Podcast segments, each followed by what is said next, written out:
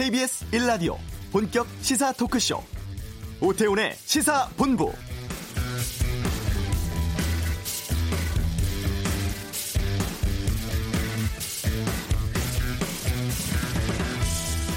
주택을 통한 불로소득은 어떠한 경우에도 절대 허용하지 않겠다. 홍남기 경제부총리가 어제 고강도 부동산 대책 발표 자리에서 이렇게 말을 했습니다. 현 정부 들어 18번째 정책, 또 지난해 9.13 대책 이후에 15달 만에 나온 부동산 종합대책인데요. 투기 수요 차단하고 실수요 중심으로 재편하겠다고 했습니다만 시장이 정부 의도대로 될지에 대해서는 의견이 분분합니다. 다만 이번 부동산 대책의 핵심은 초강력 대출 규제입니다. 기준 시가 15억 원 초과 이 아파트를 담보로 해서는 당장 오늘부터 주택담보대출 한 푼도 못 받습니다. 전문가들조차도 상당히 이례적인 조치라고 하는데 이 초강력 대출 규제가 시장에 던지는 메시지는 분명해 보입니다. 더 이상 은행 돈 빌려서 고가 주택 살 생각은 하지 말라는 이야기인데요. 오태훈의 시사본부 잠시 후 이슈에서 국토부 관계자 연결해서 부동산 대책 주요 내용 정리해 보겠습니다. 추워지면서 블랙 아이스 관련 사고가 잦아지는데 권용주 차차차에서 대처법 알아보고요. 2부 정치와 투 패스트트랙 법안 처리 앞둔 국회 상황에 대해서 여야 의원들의 의견 듣겠습니다. 하재근의 문화살롱 EBS 보니 하니 프로그램으로 촉발된 방송가 청소년 인권 문제에 대해 다루겠습니다. KBS 라디오 오태훈의 시사본부 지금 시작합니다.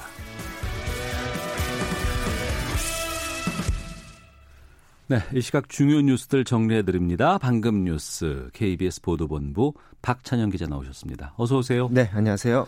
지금 국회 상황 참 어렵습니다. 뭐 예측하기도 좀 쉽지 않은 상황인데 오늘 본 회의는 열리나요? 지금까지는 알 수 없습니다. 이게 지금 내년 총선 위해서 예비 후보 등록 오늘부터 시작을 했거든요. 네. 근데 국회의원 뽑는 선거제도는 아직도 어떻게 될지 알 수 없는 그런 상황이고요. 현재 4 플러스 1 협의체에서 단일안을 만들지 못해서 민주당이 오늘 뭐라고 했냐면 초심으로 돌아가자면서 개혁 훼손해서는 안 된다. 석패율제는 비례대표를 제약하고 지역주의를 여전히 부채질하는 제도라면서 정의당이 물러설 것을 다시 한번 주장을 했는데 민주당이 원래 석패율제 처음에는 여섯 석 주장했다가 최근에는 석패율제 하지 말자고 지금 얘기를 하고 있죠. 네. 정의당은 빨리 4 플러스 1 협의체에서 공식 협상하자. 지금 4 플러스 1 협의체에서 민주당이 더 이상 협의 없다라고 음, 밝혔었잖아요. 그렇죠. 그래서 다시 협상하자라고 얘기를 했고요. 공식 협상에서 오늘 결과가 나오면 그 결과 놓고 자기네들도 나름대로 정의당 안에서 최종 방향 정하겠다 이렇게 제안을 했습니다. 윤소아 원내대표는 오늘 안에 선거법 상정하자면서 모든 것 걸고 오늘 결정하자고 민주당 압박했고요. 4 플러스 1이 과연 오늘 회의를 할지 사실은 뭐 공식적으로 대놓지 않고 물밑에서 뭔가는 얘기는 하고 있을 것 같습니다만은 아, 회의를 할지 또 마지막에 단일안을 도출해 낼지는 알 수 없는 상황이고요. 지금 또 다른 문제가 아시다시피 어제 자유한국당 지지자들, 네네. 공, 일부 공화당 지지자들 가, 다 같이 국회 진입 사태 있었잖아요. 예. 일부 참가자들이 폭력을 휘둘렀고요. 정의당 당원들이 따기를 맞기까지 했습니다. 국회 청사 100m 이내에선 시위가 불법인데 이런 시위자들 한 가운데 황교안 자유한국당 대표가 소, 어, 연설을 하는 모습이 비춰졌습니다. 물론 황교안 대표가 폭력 휘둘러서는 안 된다라고 음. 사전에 미리 얘기를 하긴 했는데 네. 시위대 한가운데서 계속 연설을 하면서 시위대 감정을 끌어올렸던 점 이 점은 분명히 문제가 될 것 같고요. 민주당은 황교안 대표의 극우 공안 정치가 국회를 아비규환으로 만들었다고 맹비난을 했고 경찰이 빨리 수사에 착수해 달라 이렇게 촉구를 했습니다. 정의당은 직접 당원들이 이제 피해를 입었잖아요. 그래서 폭력 가담자 전원을 검찰에 고발하겠다라고 오늘 밝혔고요. 가칭 그 새로운 보수당의 유승민 의원이 조금 다른 결의 말을 했는데 네. 어제 폭력 사태는 4 플러스 1 협의체가 원인을 제공한 거다. 음. 폭력을 휘두르는 사람이 잘못한 게 아니다 라면서 자유한국당 편을 들었습니다. 한국당도 국회를 봉쇄했기 때문에 그 과정에서 불미스러운 일이 일어난 거다. 원천 봉쇄한 경찰이 문제고 국회 운영을 파행으로 이끈 문희상 국회의장의 책임이다. 이렇게 말하면서 비난의 화살을 돌렸습니다. 한국당은 오늘 오후에도 본관 앞에서 규탄대회 연다고 하는데 네. 경찰이 그 정문에서부터 음. 어, 일반인들의 출입을 원천 차단한다는 그런 계획을 가지고 있습니다. 예, 이부 정치화투에서 민주당, 한국당 국회의원 직접 어, 의견 듣도록 하겠습니다. 자, 정부가 고가주택 대상으로 공시가도 최대한 높이기로 했다고 하는데 세금 부담이 그럼 높아지는 거잖아요. 그렇습니다. 이거는 어제 발표한 거와 좀 다른 얘기인데. 오늘 나왔죠, 이건. 네, 예. 고가 아파트를 중심으로 시세 최고 80%까지 공시 가격을 높이겠다. 음. 오늘 국토교통부가 발표를 했습니다. 예. 시세가 9억에서 15억인 그 공동주택 아파트는 70%까지 올리고요. 15에서 30억 원은 75%, 30억 원 이상인 공동주택은 80%까지 이 공시가격 현실화율을 높이겠다는 건데 아니 그럼 도대체 공시가가 70%도 안 돼? 이렇게 생각하는 사람들이 있을 것 같은데 현재 전체 공동주택의 공시 가격 그 현실화율은 68%에 머물고 있습니다. 네. 특히 이제 고가 아파트만 겨냥해서 그러니까 일반 아파트는 여기에 음. 해당되질 음. 않고요. 고가 아파트만 현실화하겠다는 건데 다만 이렇게 하면 한꺼번에 갑자기 공시 가격이 크게 오르면 세금 부담이 너무 많이 오르기 때문에 네. 상 상한가에 이제 캡을 씌우겠다는 겁니다. 음. 그래서 9에서 15억 아파트는 최대 올해 8% 포인트까지 오르는 것만 상한을 두고 네. 또 15억에서 30억은 최대 10% 포인트, 30억 원 이상은 최대 12% 포인트까지 상승폭에 제한을 뒀고요. 단독주택도 현재 공시가격 시세 반영률이 훨씬 더 낮습니다. 53%밖에 안 되는데 역시 아파트처럼 시세 9억 원 이상에 대해서는 공시가격을 현실화합니다. 그래서 어, 시세 대비 공시가격이 55%에 미달하는 주택에 대해서만 올리기로 했고 역시 상한폭은 어, 상한이 정해져 있고요. 특히 서울 한남동 비롯해서 일부 고가 그 고가 단독 주택이 이 공시 가격 현실화율이 30%도 안 되는 데가 꽤 있다고 합니다. 음. 그래서 당연히 이런 그 비싼 집들이 세금을 덜 내왔는데 이제 점차 현실화될 것 같고요. 토지는 그 영세 자영업자가 많은 전통 시장은 빼고 모든 토지에 대해서 현재 64.8%인 현실화율을 앞으로 7년 동안 70% 수준으로 어, 공시 가격 현실화율을 높이기로 그렇게 했습니다. 네. 이 내용은 잠시 뒤 이슈에서 어, 국토부 연결해서 좀 구체적인 내용 정리해 보는 시간 갖겠습니다. 조사 결과가 나왔는데 서울 시민의 대다수가 2주택 보유자에 대해서 보유세 강화해야 된다. 여기 찬성했다고요. 이제 보유세 부과했다가 국민들 반발 살까 두려워서 음. 보유세 강화를 사실은 조금 찔끔찔끔 해왔던 정부로서는 이런 데이터를 분명히 이전에도 갖고 있었을 텐데 하는 좀 아쉬움이 있는데 서울시가 오늘 부동산 정책에 대한 서울시 인식조사 결과를 공개를 했거든요. 네. 그런데 네. 1가구 2주택자 보유 그 과세 강화 어떻게 생각하냐 했더니 전체의 71.7% 그러니까 10명 중 7명 이상이 보유세 강화해야 된다 이렇게 대답을 했고요. 예. 그리고 가장 타당한 중과세 방안에 대해서는 1가구 3주택자 음. 여기를 노려라라고 하는 대답이 34.3%로 가장 많았고 네. 1주택이라도 고가 주택에 대해서는 무조건 중과해야 된다라는 게 31.9% 그리고 1가구 2주택 이상일 때가 28.6% 차지했고요. 음. 향후 부동산 정책을 어디에 정부가 집중했으면 좋겠냐라고 예. 했을 때 이것도 의외입니다. 세금 강화, 음. 보유세 강화라고 다, 답한 게 20%로 가장 많았고 민간 주택 공급 확대가 14.8% 그리고 공공주택 공급 확대가 14% 등으로 나타났습니다.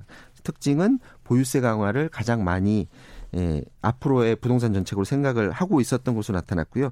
이번 조사는 어제 보유세 강화 정부 발표 이전에 조사된 건데 네. 서울 시민 대다수가 보유세 강화가 가장 절실한 대책 이라고 생각하고 있는 것으로 나타났고요.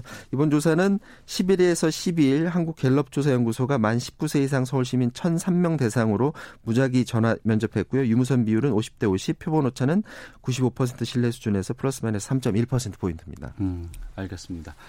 이 소식까지 듣도록 하겠습니다. 방금 뉴스 KBS 보도본부의 박찬영 기자와 함께했습니다. 오늘 소식 고맙습니다. 자, 이어서 교통 상황 살펴보겠습니다. 교통정보센터의 김민희 리포터입니다. 네, 수도권의 비는 대부분 그쳤지만 도로 위로 미끄럼 사고 위험이 큰데요. 전조등 켜시고 감속 운전하셔야겠습니다. 대구 포항고속도로 대구 쪽으로 임고 4터널 부근 3차로에서는 고장난 화물차를 처리하고 있고요. 영동고속도로 인천 방면 대관령 5터널을 부근에 서 있던 고장난 차는 모두 치워졌습니다. 이후로는 쭉 수월하다가 동수원에서 광교터널 사이와 또 북수원에서 동군포 사이로 더딘 흐름 남아 있습니다. 반대 강릉 쪽으로는 동군포에 에서 부곡 사이로 서행합니다. 서울 시내 분당 수서로 분당 쪽으로 수서 부근 사고 역시 처리 작업이 마무리되면서 부근 지나기도 수월해졌습니다. 반대 청담대교 쪽으로는 여전히 탄천 나들목부터 탄천 일교 사이로 정체되면서 이 구간 지나는 데는 25분 정도 걸리고 있습니다. 그 밖에 서부간선도로는 양방면 전 구간에서 차량들 속도 줄여 지납니다. KBS 교통정보센터였습니다.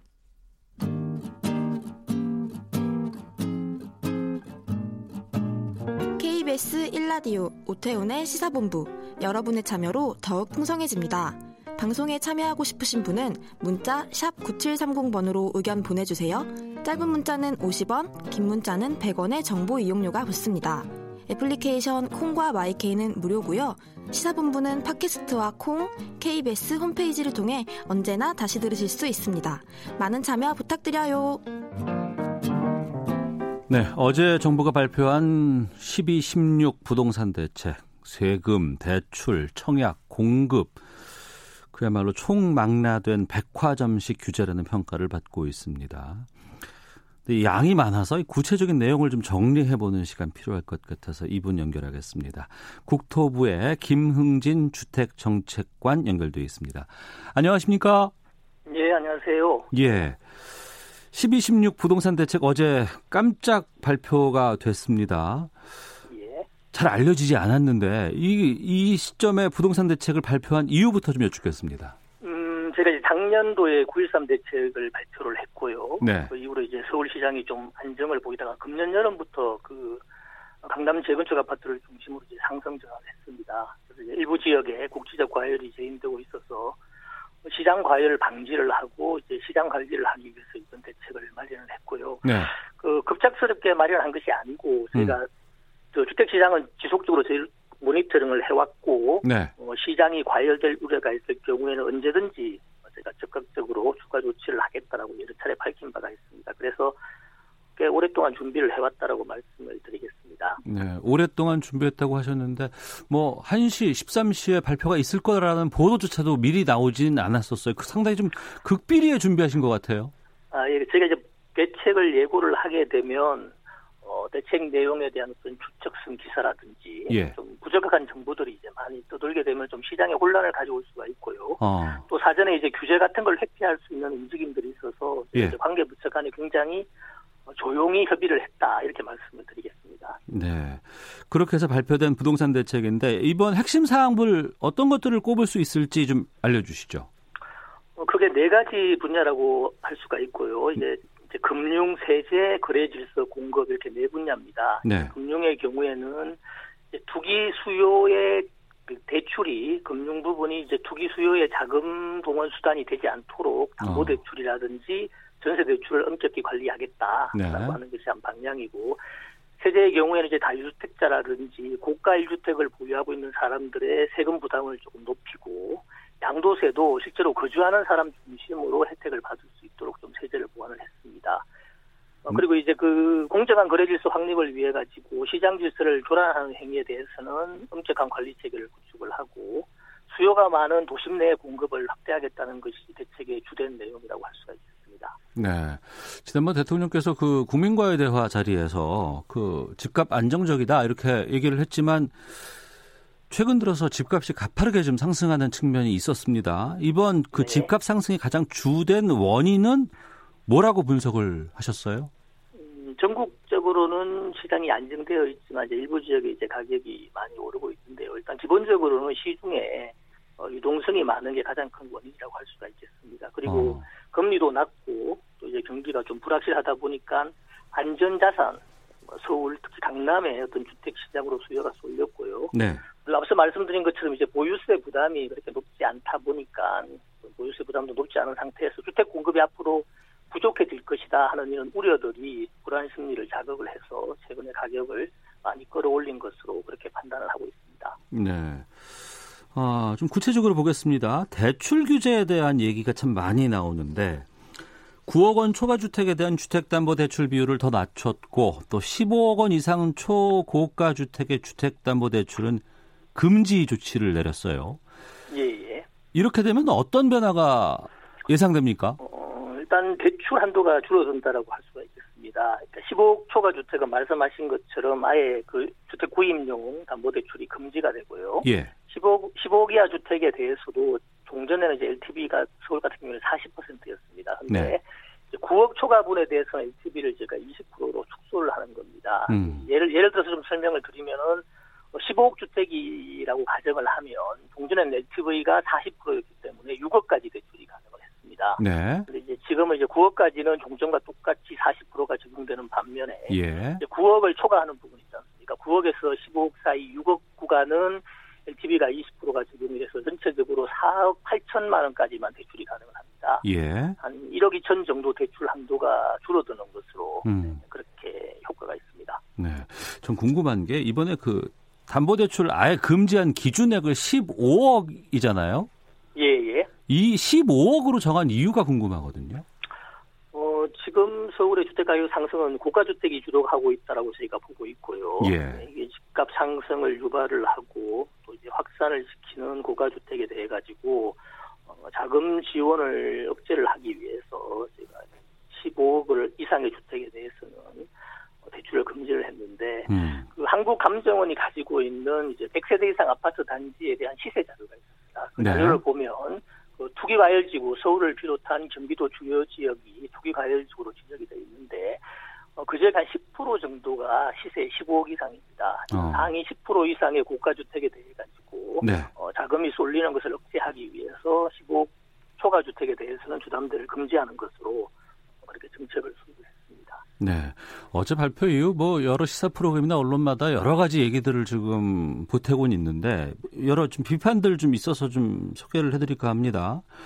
그 사회 초년생들이 내 집 마련해야 되는데 이거 좀 어려워지는 거고 현금 부자만 주택 구매하라는 거 아니냐 이런 비판에 대해서는 어떤 입장이실까요? 어, 그 사회 초년생에 대해서는 저희가 이제 주택 도시 기금을 통해 가지고 정부에서 그 디딤돌 대출이라고 저리의 자금 대출을 해주고 있고요. 예. 그 주택금융공사를 통한 보금자리론도 가능합니다. 이런 정책 지원이 되는 주택들은 LTV 규제가 상대적으로 낮기 때문에 많은 어. 대출을 받을 수가 있는 상태고 예. 다만 이제 고가 주택의 경우에는 사회 초년생이 바로 집을 장만하기는 조금 어려울 것 같고요. 음. 제가 볼때 네. 어, 현재 이제 앞서 말씀드린 것 같이 서울시장 상승세를 고가주택이 주도를 하고 있는데 이런 어. 고가주택에 대해서 계속 담보대출을 통해서 지원을 해주는 것보다는 지원을 중단해서 가격을 상승을 막는 것이 네. 장기적으로 봤을 때는 주택시장이 안정이 되고 또 사회 초년생이나 다른 분들한테 도움이 될 것이라고 생각을 하고 있고요. 네. 금융이라고 하는 것이 좀 생산적인 부분으로 음. 지원이 이루어져야 되는데 빚내서 집 사는 쪽으로 음. 돈이 몰리는 것은 좀 바람직하지 않다라고 제가 판단을 하고 있습니다. 네. 자, 어제 발표된 부동산 대책에 대해서 국토부 김흥진 주택정책관과 말씀 나누고 있습니다. 앞서서도 저희가 방금 뉴스에서 지금 조사 결과 발표를 좀 해드렸습니다만 보유세, 양도세, 세제 개편에 대해서 많은 분들이 관심을 두고 이것을 통해서 집값을 잡아야 된다라고 시민들이 의식하고 계시던데 예. 이번에 좀 이 세제 개편도 좀 이루어진다면서요? 예, 그 제가 처음에 이제 요- 최근에 집값 상승 원인을 설명하면서 말씀드린 것과 같이 주택 보유에 대한 부담이 세부담이 그렇게 많지 않습니다. 우리나라의 음. 경우에는. 네. 그래서 이제 세부담이 적정하게 이루어지고 그러다 보면 투기적 목- 목적의 주택 보유를 억제할 수가 있기 때문에 종부세율을 이번에 상향을 했습니다. 음. 이제 다주택자 중심으로 그리고 이제 고가 주택에 대해서 세부담을 저희가 높였는데 네. 또한 동시에 이제 1세대 1주택자 특히 이제 고령자라든지 장기 보유자에 대해서는 제가 세액 공제를 확대를 해서 실수요자에 대해서는 부담이 되지 않고 어.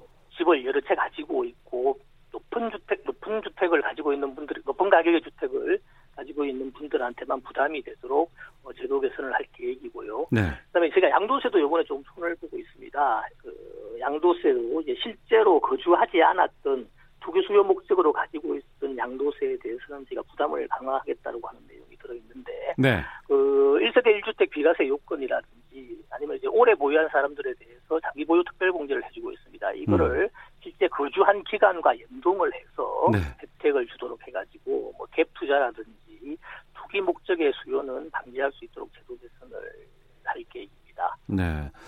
어, 살고 있는 집 한 채 말고 그냥 여유 있는 네. 그 주택 여러 채 갖고 있는 사람들에 대해서 그러니까 다주택자, 뭐 고가주택 보유자 이분들 이 보유세 인상 폭은 어느 정도로 예상하세요?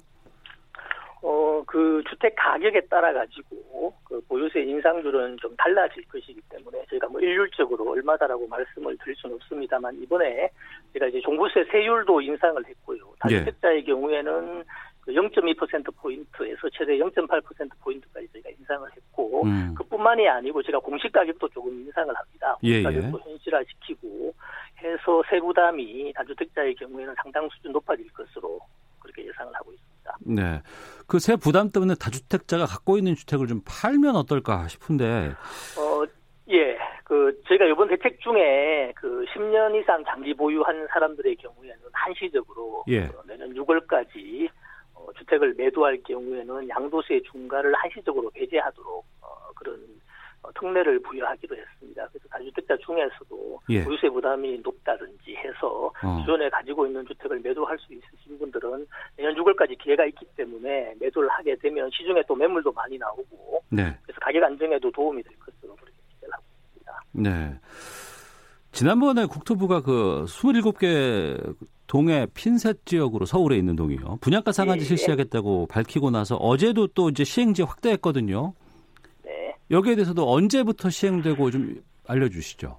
어, 오늘부터 이제 지정 효력이 발생합니다. 어. 오늘 이제 관보에 게재가 돼서 예. 이번에 지정된 지역은 오늘부터 효력이 발생을 하기 때문에 오늘부터 이루어지는 입주자 모집 공고 그 입주자를 모집하는 공고 신청분부터 상한제가 이제 적용이 됩니다. 다만 이제 지난번에 제가 주택법 시행령 개정할 때, 그 시행령 개정하는 날인 10월 29일 이전에 관리처분계 인가를 받은 그 재건축 재개발 사업장에 대해서는 6개월 동안 저희가 유예를 시킨 바가 있습니다. 예, 예. 그런데 이제 이번에 추가로 지정된 지역도 마찬가지로 내년 4월 말까지, 4월 말일경까지 어. 입주자 모집 승인 신청을 하면 상한제 적용이 제외가 되는 것입니다. 예. 하지만 40일 전에 뭐 특별히 핀셋 규제하겠다라고 했는데 이번에 예, 또 예. 확대가 돼 버렸으니까 이게 좀 변화가 있는 거 아니냐 정책의 음... 일관성이 없지 않느냐라는 또 지적도 나오거든요. 어, 저희가 장, 지난번에 11월 달이죠. 그때 지정을 할 때에도 뭐 풍선 효과가 있다든지 음. 아니면 고분야가 책적 움직임 등이 있, 움직임과 같은 어떤 시장, 시장 불안 조짐이 있으면 즉시 추가 지정하겠다 그렇게 네. 예고를 한 바 있습니다. 그래서 음. 그에 따른 것이기 때문에 정책 기조가 바뀌었다고 할 수가 없고요. 네. 그 당시에는 아주 특별히 많이 오르고 있는 지역들을 굉장히 제한적으로 지정을 했던 것이었고 그 뒤에 풍선 효과 같은 것들이 우려가 되다 보니까 이번에는 지정 대상을 확대를 하게 된 것입니다. 네. 어, 주택 가격 상황에 대해서 여러 다른 측면으로 얘기를 할 때 집이 부족하니까 집이 오르는 것이다라는 얘기 많이 하거든요. 근데 분양가 상한제 시행하게 되면은 주택 공급이 줄 수 있다라는 우려들 토로하고 있는 분들도 있는데 여기에 대한 대안들이 좀 있는지요? 어, 저희가 지난번 1차 지정했을 때도 여러 차례 밝혔는데 네. 언론을 통해서 많이 이제 공개가 잘안된 측면이 좀 있는 것 같습니다. 그때도 이야기했다시피 어, 제가 2007년부터 2014년까지 분양가 상한제를 전국 단위로 실시를 한 적이 있습니다. 음. 그때도 이제 2008년, 2009년 금융위기 그 시기를 제외하면은 전체적으로 어, 주택 공급이 줄었다라고 하는 뚜렷한 증거는 없다고 저희는 보고 있고요. 예. 그리고 서울에 이제 아파트 입주 물량 같은 경우에도 작년에 4만 4천 호가 입주가 됐고 그리고 올해하고 내년에도 한 4만 호 이상 공급될 예정으로 있어서 공급 물량이 부족하다고 보고 있지 않고요. 음. 현재 서울에서는 이제 주로 정비 사업을 통해서 물량이 공급이 되는데 332개 구역에서 정비 사업이 현재 진행 중에 있습니다. 그런데 굉장히 많은 단지들이 착공을 했거나 관리 처분 계획 인가를 받거나 해가지고 사업이 본격화된 단지들이 상당히 많습니다. 네. 여기서 물량이 꾸준히 나온다라고 하면 저희가 볼 때는 실수요를 충당할 수 있는 공급은 충분하다 음. 이렇게 판단을 하고 있고요. 다만 이제 실수요를 뛰어넘는 투자 수요 부분과 관련돼서 거기에 맞는 공급까지 해줘야 되는 것이냐, 네. 아니면 그런 투자 수요에 대해서는 수요를 억제할 것이냐, 음. 뭐 이런 문제들이 있는데 제가 볼 때는 실수요와 관련된 공급은 부족하지 않다고 제가 판단을 하고 있습니다. 네. 자, 어, 실효성이 만약에 이번 대책으로도 없으면 내년 상반기에 추가 대책 내놓을 수도 있다고 이제 홍남기 부총리가 밝혔습니다. 이번 대책으로 집값이 좀 잡힐 수 있을지 아니면 시장이 반응을 안 하면 뭐 추가로 어떤 조치가 나올 수 있을지요?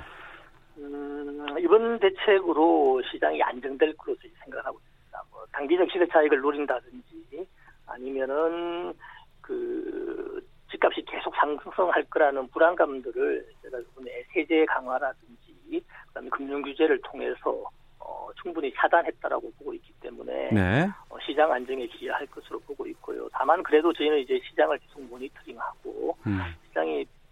불안해지고 한다라고 하면 필요하다면 내년도에 뭐 수요 측면뿐만이 아니고 공급 측면까지 포함해서 좀 근본적인 종합 대책이 필요하다고 생각을 합니다. 뭐 예를 들면 뭐 자신이 자신의 어떤 수요에 맞는 주택을 보유하게끔 하는 방법이라든지 네. 과도한 시세 차익을 방지할 수 있는 세제 금융 그다음에 거래와 관련된 전반적인 부분들을 좀 들여다볼 생각입니다. 알겠습니다.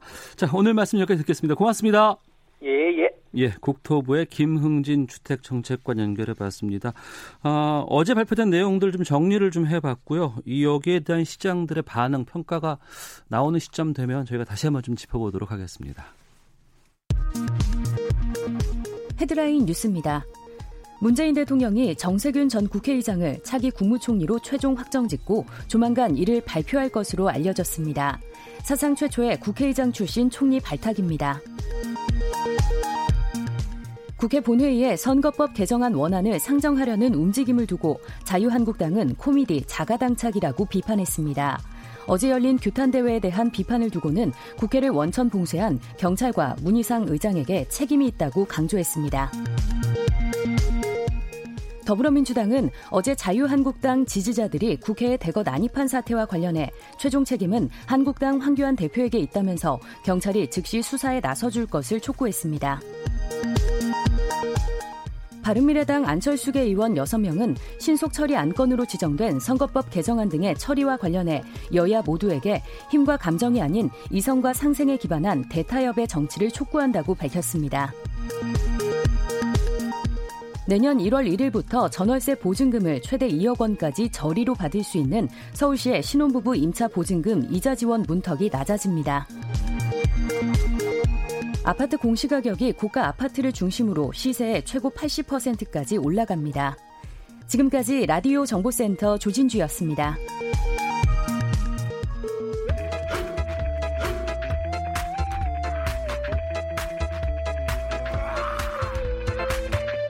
오태훈의 시사 본부. 자동차의 모든 것을 살펴보는 시간입니다. 권용주의 차차차 오토타임즈 권용주 편집위원과 함께합니다. 어서 오세요. 네, 안녕하세요. 예, 상주 영천 간 고속도로에서 블랙 아이스로 음. 43중 추돌 사고 났고 7명 사망, 그렇죠. 32명이 부상을 네. 했습니다. 갑자기 블랙 아이스 관련된 사고가 급증하고 있는 것 같기도 하고 어떤 사고였는지 좀 알려주세요 이게. 그러니까 이제 그 당시 상주 영천 고속도로 상하행선에서 어, 말씀하신 대로 7명이 숨지고 32명이 부상을 했는데 네. 사고 당일 새벽까지 일단 상주 지역에 0.7mm의 비가 왔습니다. 네. 그리고 기온은 어, 사고 당시에 영하를 조금 넘었고요. 그러니까 음. 영하 1도에서 어, 1.5도 사이. 네. 그러니까 이 점에 비춰볼 때 어, 도로 표면이 살짝 결빙이 됐을 가능성이 높다. 음. 그 위를 무거운 화물차가 네. 지나가다가 살짝 미끄러지면 음. 화물차는 중량이 무겁기 때문에 네. 마찰력을 회복하는데도 시간이 많이 걸립니다. 음. 그러니까 그걸 계기로 해서 뒤따르던 차들도 역시 미끄러지면서 이 어, 끔찍한 사고가 일어나게 됐던 거죠. 네. 날이 추우면 비가 오면 얼죠. 그렇죠. 예, 당연한 네. 자연 현상입니다. 하지만 이 블랙 아이스라는 것을 예측해야 되는 게 맞고 사고도 좀 방지를 했었어야 되는 것 같은데 블랙 아이스는 좀 달라요 이게 일반 얼음과? 음. 말 그대로 이제 검은 얼음 이렇게 표현할 수 있잖아요. 영어 예. 그대로 해석을 하면 검은 얼음이라는 게 이제 아이스는 그냥 얼음이고요. 음. 왜 검다고 하냐면 아스팔트 위 표면 위에 살짝 얼기 때문에 아, 육안으로 잘 안 보일 투명이 되면 이제 아스팔트색으로 보이는 거죠. 예, 예. 그렇기 때문에 이제 검은 얼음, 블랙 아이스라고 어. 얘기를 하는데 예. 어, 사실은 그런 겁니다. 어, 일단은 수분이 있는 아스팔트에 어, 갑자기 기온이 떨어지거나 하면 어. 그 수분이 얼게 되죠. 예. 수분이 얼면 팽창을 하잖아요. 예, 예. 그러니까 표면으로 흘러 나와서 얼게 되는 거죠. 어. 그런 것들이 뭐 최근에만 문제가 되는 게 아니라 음. 뭐 오래전서부터 블랙 아이스는 항상 겨울에 조심해야 된다는 얘기가 끊임없이 나왔었거든요. 예. 그럼에도 불구하고 어, 이 사고가 일어났다는 거는 그 지역이 음. 이제 상습 결빙 지역이냐 아니냐 네. 이걸 한번 살펴볼 필요가 있다라는 거죠. 상습 결빙 지역이냐 아니냐는 상습 이라고 하는 거는 해가 잘 안 든다거나 그렇죠. 아니면 뭐, 뭐 언덕에 가려서 그늘진다거나 그렇죠. 이곳에서는 상습적으로 이런 것들이 생길 수 있으니 조심해야 되겠다는 경고는 필요하겠네요. 그래서 보통 이제 표지판 같은 거를 해놓죠. 예. 미끄러짐을 주의하시오라고 해놓는데, 어.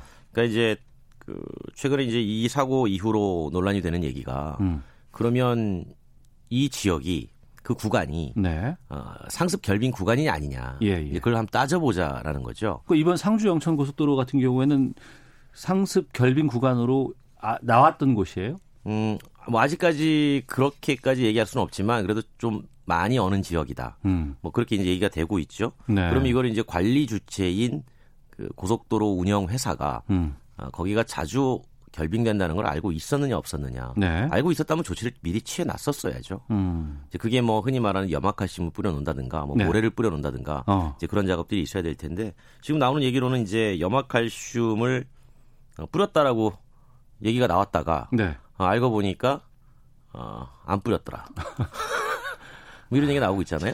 예. 예. 이런 거에 대해서는 한번 나중에 법원에서 한번 좀 어, 보험사가 구상권을 청구하면서 아. 좀 따지지 않을까라는 생각이 드네요. 그러니까 사하나 구룡님께서 블랙아이스가 문제인데 도로 옆에 온도계 설치해서 날씨가 영하로 내려갔으니 조심해서 운전하라고 미리 경고를 해줘야 합니다. 이렇게 의견도 보내주셨는데 이게 육안으로는 좀 식별이 힘들죠. 그러니까 이제 천천히 갈 때는 어느 정도 식별할 수 있어요. 네네. 그러니까 왜냐하면 헤드라이트에 얼음이니까 음. 반사가 됩니다. 네네. 그래서 아스팔트가 좀 어, 반짝반짝 빛이 나네. 어. 그럼 그거 얼었다고 생각하시면 돼요. 예. 근데 이제 고속으로 질주하는 고속도로에서는 음. 어, 밤에 육안으로 확인하기 쉽지 않죠. 네. 그렇기 때문에 어, 한번 미끄러진다라고 생각되면 음. 그 이동하는 속도가 있으니까 네. 그 힘이라는 게 상당하잖아요. 그러다 보니까 제어 자체가 불가능해져서 음. 어, 그대로 이제 추돌이 되거나 아니면 뭐 빙그로 돌면서 어, 가드레일을 부딪힌다든가 하면서 이제 차가 멈추면 그 다음에 오는 차들이 미처 정지를 할 때 이미 음. 결빙 위에 즉 얼음 위에 바퀴가 올려진 상태에서 제동을 하기 때문에 네. 그대로 계속 계속 연쇄 추돌이 음. 일어나게 되는 거죠. 특히 고속도로 가운데 교량 이런 예. 데가 블랙아이스가 잘 생긴다고 저도 알고 있고. 그래서 일부 고속도로 관리 회사는 예. 열선을 설치하기도 합니다. 실제. 아 그런 열선 설치한 고속도로가 우리나라에 있어요? 예, 있습니다. 어. 어, 그래서 어, 열선을 설치해 놓고 예. 왜냐하면 이제 말씀하신 것처럼 앞에 이제 산봉우리가 있어가지고 음. 계속 그늘이 지니까 네네. 겨울에 그 부분, 부분만 눈이 녹지 않거나 아. 또는 뭐 비가 오면 그 부분만 마르지 않거나 예. 그렇기 때문에 일부 구간에서는 열선을 설치해서 음. 사고를 예방하는 경우도 있죠. 네. 열선 근데 그건 비용이 좀 많이 들 것 같고 그렇죠. 그것도 구간도 좀 짧을 것 같고. 네네. 그 앞서 염화칼슘 뭐 여부 얘기해 주셨는데 그 뿌리면은 이 여름은 제거할 수 있습니까? 그러니까 염화칼슘은 사실은 눈이 오기 전에 예. 예, 또는 뭐 비가 오기 전에 뿌려놓는 건데 이제 음. 눈이 온 게 아니라 비가 온 거잖아요. 네. 근데 이제 비가 오면 빗물하고 염화칼슘하고 섞이게 되죠. 음. 근데 기온이 떨어지면 어는 건 마찬가지예요. 아 그래도 얼어요. 예, 물론 어. 뭐덜 얼긴 하지만 네. 아, 빙점이 나- 높아져가지고 덜 얼긴 하지만 음. 그래도 기온이 많이 떨어지면 얼긴 합니다. 네. 그럼 만약에 운전을 하다가 네. 블랙 아이스를 맞닥뜨리게 돼버렸어요. 네. 첫째는 가장 기본적인 거는 속도를 줄이는 거고. 속도를 줄이는데 네. 그냥 줄이면 큰일 나요. 아 그래요? 예, 왜냐하면 어. 어, 지금 마찰력이 거의 없는 상황이잖아요. 예. 예. 쉽게 말하면 아이스링크 위에 스케이트 있는 거 아닙니까? 예. 그러다 보니까 그냥 풋브레이크를 밟으면 음. 오히려 더 미끄러집니다. 네. 아, 그래서 이때는 그냥 페달에서 발을 떼야 돼요. 아 그래요? 예, 그 저절로 속도가 줄어들게. 어. 근데 이제 그렇게 줄어들면 어, 멀리 갈 거 아니에요. 네네. 엔진 브레이크 써줘야 됩니다. 어. 어, 엔진 브레이크를 써주면 바퀴에 브레이크가 걸리는 게 아니라 제어가 걸리는 게 아니라 엔진 예. 안에서 그렇죠. 속도를 줄이는 제어가 걸리기 때문에 예. 바깥에서의 마찰력은 크게 영향을 받지 않죠. 어. 타이어에. 그 무조건 핸들을 급격스럽게 변하는 건 절대 안 된다. 큰일 나죠. 어. 그 왜냐하면 이제 우리 승용차 같은 경우에 가만히 생각해 보시면 핸들이 조금만 왼쪽으로 틀어져 있는데 네. 갑자기 브레이크를 밟았다거나 음. 또는 그 상태로 어, 돌린다 그러 미끄러진다 그러면 어, 그냥 무게가 가벼운 뒤쪽이 네, 네. 어, 옆으로 훅 돌아버리죠. 돌아오게 됩니다. 네. 그런 경우를 방지하기 위해서는 반드시 핸들을 일자로 유지하고 네. 엔진 브레이크를 통해서 속도를 줄이면서 동시에 풋 브레이크를 사용한다면 아. 천천히 조금씩 나눠서 밟아줘야 돼요. 아. 탁 탁 탁 탁 이런 식으로. 요즘 ABS 있는 차들은 상관없는 거예요? 아니면 그래도 신경 써야 돼요? ABS 있는 차가 도움은 됩니다. 네. 그런데 이제 우리가 얼음 위에서라면 아. ABS도 아주 큰 효과, 음. 즉 사고를 아주 급브레이크 밟았을 때 내가 제어가 가능한 수준까지는 못 간다. 네. 미끄러지는 거는 똑같다는 거죠. 음. 요즘 대부분 다 내비게이션 쓰거든요. 맞아요. 네. 무슨 맵, 무슨 맵뭐 네, 하고 다 하는데 네. 여기서 좀 알려주면 안 됩니까? 알려주고 있어요. 아 그래요? 네. 행정안전부가 어. 지난 1일부터 어, 국민들이 가장 많이 쓰는 지도들이 있습니다. 예, 예. 뭐 SK텔레콤의 티맵, 음. 뭐 카카오 모빌리티 카카오 내비 쓰고 있죠. 네. 맵퍼스 아틀란 여기에다가 상습 결빙 구간 음성 안내 서비스를 시범 도입했고요. 네. 운전자가 300m 전에 간다 그러면 음. 알려줍니다. 아, 알겠습니다. 업그레이드 꼭 하시고 내비게이션 좀 확인해 보시면 좋을 것 같습니다. 그런데 이제 현재는 136곳만 네. 들어가고 추가로 이제 결빙 지역을 더 추가하겠다는 입장이죠. 지리산 불곰님, 마초님께서 아, 여러 가지 도움 주는 얘기들 해주셨습니다. 천천히 가야 된다고 말씀해 주시는데 오토타임즈 권용주 편집위원이었습니다. 고맙습니다. 감사합니다. 잠시 후 2부 정치와투로 다시 인사드리겠습니다. 뉴스 들으시고 2부에서 뵙겠습니다.